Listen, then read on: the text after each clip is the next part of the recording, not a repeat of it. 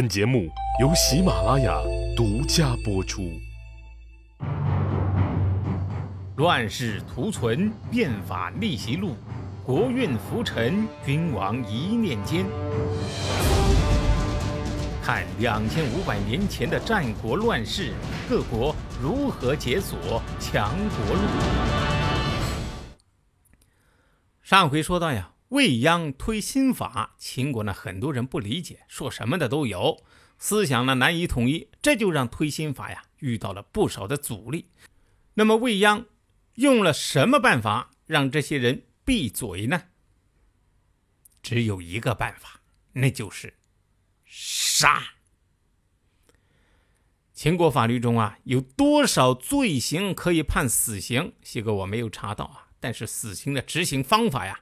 据这个周密先生的考证啊，据说有十九种，什么坑啊，坑就是活埋；枭首就是斩首后把头挂起来；斩就是沿着脖子砍；腰斩就是拦腰砍断；绞就是套脖子吊死；戮就是杀死之前先进行人格侮辱，当然怎么个侮辱法不知道啊；弃尸就是砍头以后呀，暴尸。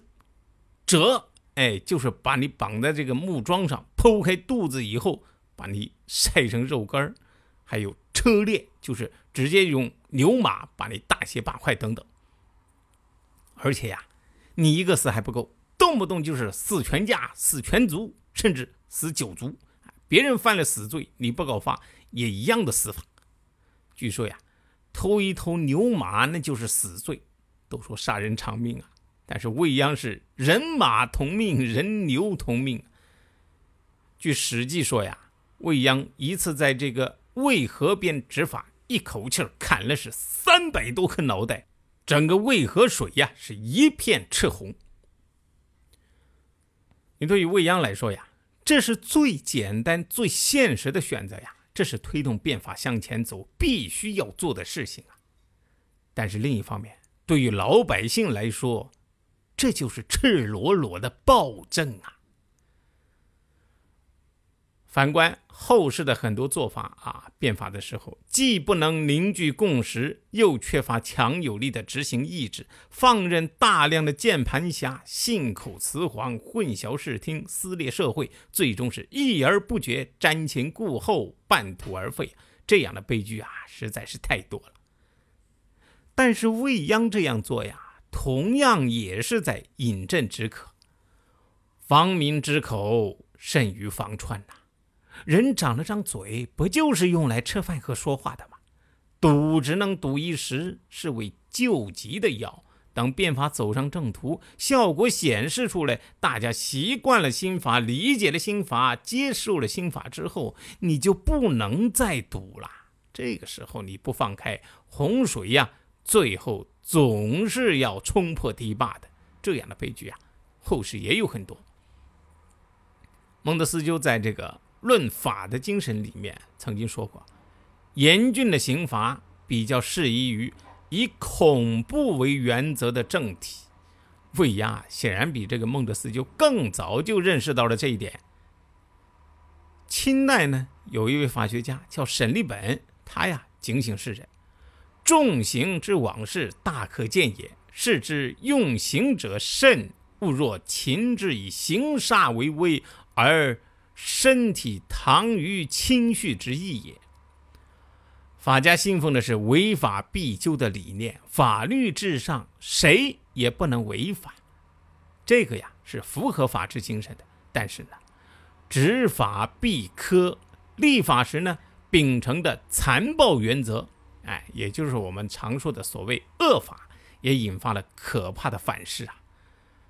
也许变法之初，魏押他是知道这个道理的，但是，一旦杀人杀上了瘾，那也就欲罢不能了。这个瘾呐，最后不光让魏央自己是生死族灭，大秦帝国的强国之路，也在统一六国之后戛然而止。公元前。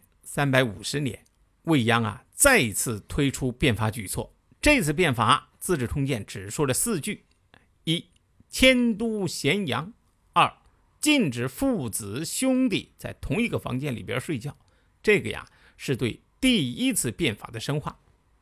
三呢是并小乡为一县，全国呀共设三十一个县。这个是对第一次变法中十五制的完善。中央通过县级行政机构加强对社会基层组织的控制，彻底的破除了分封制。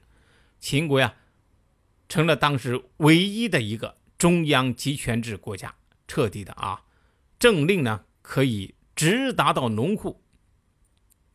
第四呢，就是废井田，开阡陌，统一度量衡，这也是一个不得了的事情啊。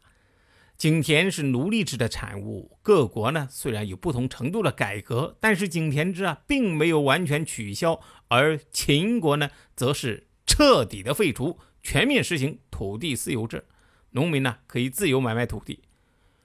统一度量衡，当时啊也很了不得，让人们生活呀、纳粮啊、做生意呀等等都有了统一的标准。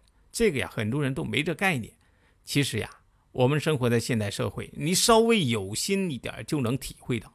比如说，你到市场上去购买各种消费品，每一个产品都有自己的标准，可以是国家标准啊，也可以是行业标准，甚至可以是企业标准。可以这样说，你没有这些统一的标准呐，就不可能有这些产品。从某种意义上说呀，现代社会它就是一个靠各种标准支撑起来的社会。所以说呀，未央在两千多年前能够统一度量衡，可以说对秦国的经济社会发展呢意义十分巨大。这第二次变法呀，可以看到是第一次变法的深化，是全面彻底的向旧制度宣战。这次变法之后呢，秦国的奴隶制彻底的瓦解。即使那些旧势力啊，想再回到过去的老路也是不可能了，因为这个时候最高统治者的王族已经尝到了中央集权制的甜头，权力大了，这一嗓子直接从国都吼到农村。同时呢，国库充盈了，军队战斗力逆天，老百姓的生活水平啊也有所提高，社会风气呢也是彻底的好转，这民心呐就偏向了变法的一边。就算哎，你后面换了领导，也不可能回头走老路了。哎，你硬要走老路，等于是在跟自己过不去嘛。这就是为什么秦惠文王后来搞死了未央，却没有废除新法，因为上面啊有那么多明明白白的好处已经在了。那么未央成功的变法，达到了让秦国。富国强兵的目的为何却不能免却一死呢？强大起来的秦国又如何向邻居们秀肌肉呢？且听下回分解。谁按下的礼崩乐坏的启动键？哪些小弟逆袭成带头大哥？哪些大哥被带进了坑？又有多少君王魂断强国路？西哥从《资治通鉴》《战国策》《史记》中筛出战国大事件，为您剖析国运密码，轻松理清战国乱史。